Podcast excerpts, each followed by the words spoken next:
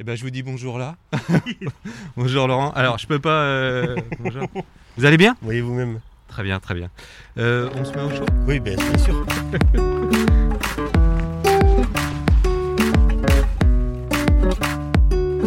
D'une certaine manière, euh, que tout le monde soit résistant dans l'âme, mais euh, pas que résistant euh, armé. Faut, faut être surtout résistant euh, à tous les, tout- toutes les choses qui nous arrivent dans la vie. Vous écoutez Vox, le tout nouveau podcast de la ville de Rezé. Chaque mois, nous allons à la rencontre de femmes et d'hommes qui agissent, inventent, témoignent sur leur parcours, sur des faits ou sur des façons de faire dans notre territoire.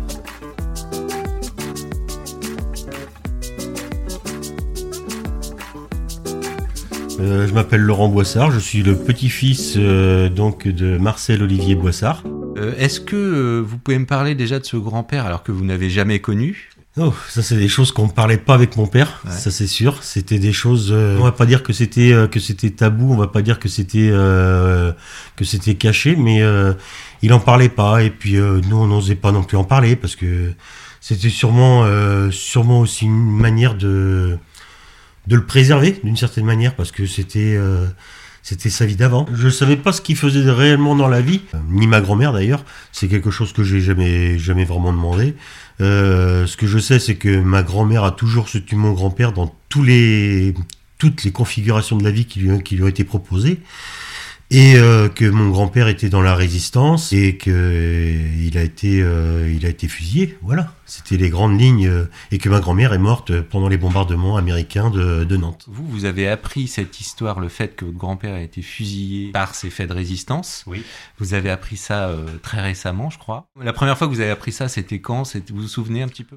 On en a tout le temps parlé que mon grand-père était résistant. On parlait euh, très très peu de ma grand-mère. J'ai eu quelques informations, mais euh, vraiment, euh, c'était vraiment des, des, moments très très brefs. Mais mon grand-père, j'ai toujours su qu'il était dans la résistance. Je savais pas exactement ce qu'il faisait dans la résistance. Je l'ai appris hier. Alors lui, justement, il hébergeait les résistants, euh, comme des agents de liaison, euh, voilà, des, des personnes comme ça, à Trentemoux justement. Donc vous me disiez, vous l'avez toujours mis sur un piédestal. Oui. C'est un, peu un héros euh, au sein de la famille. On peut. c'est ça? Oui, presque, parce qu'en fait, c'était quelqu'un qui était très, qui était, qui était très respecté, même, même par son entourage, même par, il a toujours été respecté, quoi. Vous avez une lettre aussi. Ben oui, oui. Ça va être dur de la lire. Ah bah, Donc, donc je vais me permettre euh, de lire quelques lignes de cette lettre. Alors c'est une lettre de, du coup de votre grand-père euh, qui date du 13 février 1943 et qui est adressée à votre grand-mère qui s'appelait Marie-Mathilde. Euh, je lis quelques lignes et là où on parle aussi évidemment de votre papa euh, à l'époque qui a quelques années. Euh, surtout, chérie, je voudrais que mon souvenir soit entretenu dans cette jeune tête, qu'il sache que son papa était honnête, droit, et que s'il est tombé, c'est pour que tous les petits-enfants de France deviennent des hommes libres et fiers de leur pays, pour que la fraternité humaine habite leur cœur et que disparaisse à jamais la barbarie, avec l'égoïsme qui la perpétue. Là, il savait, il savait ce qui lui arrivait. Ce qu'il est. Il savait. au courant. Il était parfaitement au courant de ce qui lui, a- de ce qui lui arrivait. Il savait par- parfaitement euh, ce qui est la finalité. Ouais. Donc euh, c'était euh, ses derniers mots. Parce qu'en fait, il a été arrêté, il a été envoyé à la prison de Nantes, le temps de, le temps que le qui, qui fasse une, qui fasse toute, une- toute une procédure pour pour ce fameux procès qui est qui a été carrément, mais eu, pratiquement hué par euh, par par toutes par toutes les personnes qui étaient euh, qui étaient présentes dans la salle, parce que ça a été euh, carrément carrément immonde quoi. Ouais. Ce- Un, un procès, Un procès. c'est- qui n'avait que le nom de procès. Voilà, c'est ça en fait, parce que tout était déjà, tout était déjà planifié d'avance et, et, et tout était déjà, tout était déjà écrit quoi. C'était faire un exemple justement pour euh, déjà pour se débarrasser d'une partie de la résistance et surtout en même temps pour pour euh, pour faire euh, pour, pour donner une image aux autres de, de, tout de suite arrêter euh, toutes les toutes les formes de résistance qui pouvaient exister. Votre papa, du coup, lui, il, il a, il a eu accès à cette histoire très tôt? Il a su très tôt, comme vous, il a, il a su des choses un peu au fil de- des années, du temps? Mon papa, en fait, il a commencé à s'y intéresser quand il était, euh, quand il est arrivé à la, retraite. Il a été contacté par, euh, par Guy Le Floch parce que voilà, ils se connaissaient déjà, pour le souvenir. Ben, je crois que déjà, ils ont rencontré énormément de gens qui faisaient partie euh, de près ou de loin de la résistance. Et, en même temps, oui, ils ont, ils ont fait beaucoup de recherches.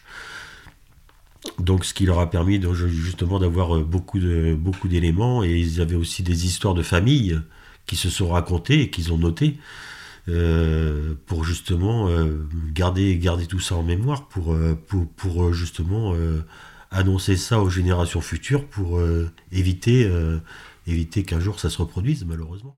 Dans votre esprit, c'est vraiment faire un devoir de mémoire, c'est transmettre cette histoire-là que vous souhaitez faire aujourd'hui?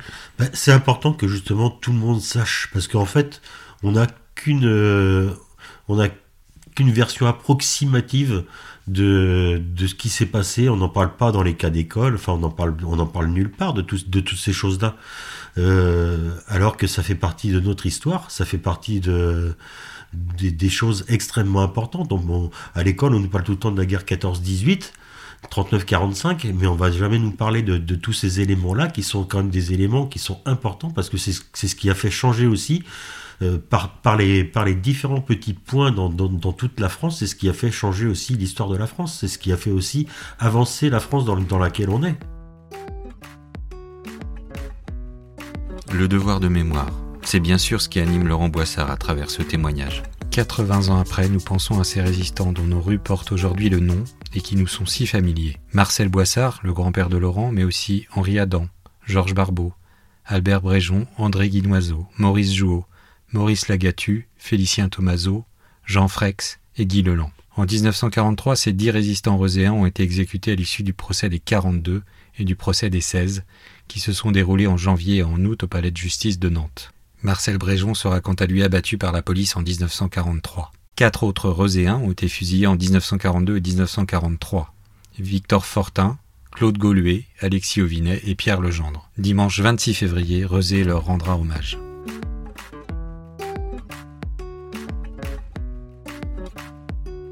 Merci d'avoir écouté cet épisode de Vox. On se retrouve le mois prochain pour une nouvelle rencontre.